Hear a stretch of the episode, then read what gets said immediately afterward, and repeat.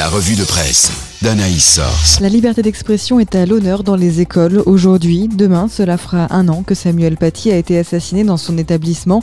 Réforme revient sur la difficulté d'enseigner après la mort de Samuel Paty et note qu'un an après, la commémoration ne va pas de soi, surtout dans les zones en difficulté.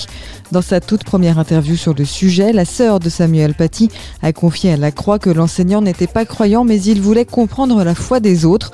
Et c'est d'ailleurs un peu le but de l'enseignement moral et civique qu'il dispensait, apprendre à réfléchir de façon raisonnée, critique et instruite sur les croyances et préjugés qui sont si souvent propres à l'enfance, comme le décrit un professeur sur Info Chrétienne.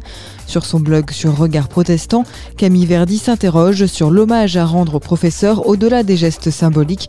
Comment faire réfléchir sur la liberté d'opinion, la liberté d'expression et sur les enjeux sous-tendus par l'acte de montrer des caricatures de Mahomet à ses élèves. En parlant de liberté d'expression, il y a certaines formules qui passent mal, comme celle qui place les lois divines au-dessus de celles de la République. Le pèlerin revient sur la rencontre mardi entre l'archevêque de Reims et le ministre de l'Intérieur suite à sa formulation maladroite sur le secret de la confession. Il a tenu à s'excuser pour le débat suscité par ses propos, ajoute Famille Chrétienne.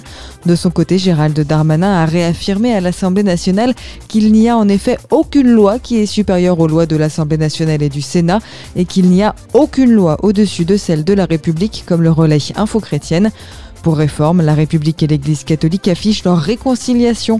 L'État en incitant les prêtres ayant connaissance de faits de pédocriminalité à les porter à la justice et la conférence des évêques de France en assurant la détermination de tous les évêques à faire de la protection des enfants une priorité absolue.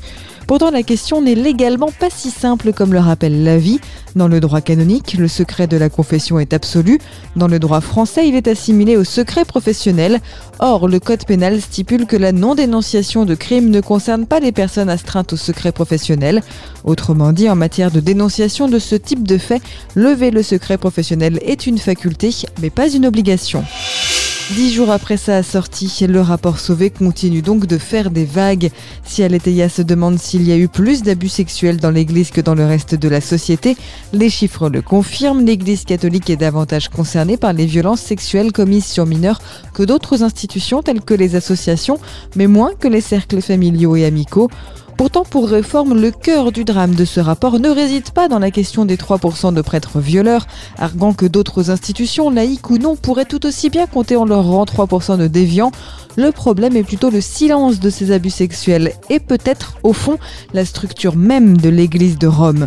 Pour témoignage chrétien, cela fait une vingtaine d'années que le catholicisme est englué dans des crises liées à des crimes sexuels commis sur des mineurs. Alors que la Croix rapporte une volonté de réforme en profondeur, la vie prévient que si l'envie de changement s'exprime haut et fort, guette pourtant la désillusion d'un retour aux réflexes antérieurs par peur, par facilité ou par absence de réelle remise en cause, car les résistances seront lourdes.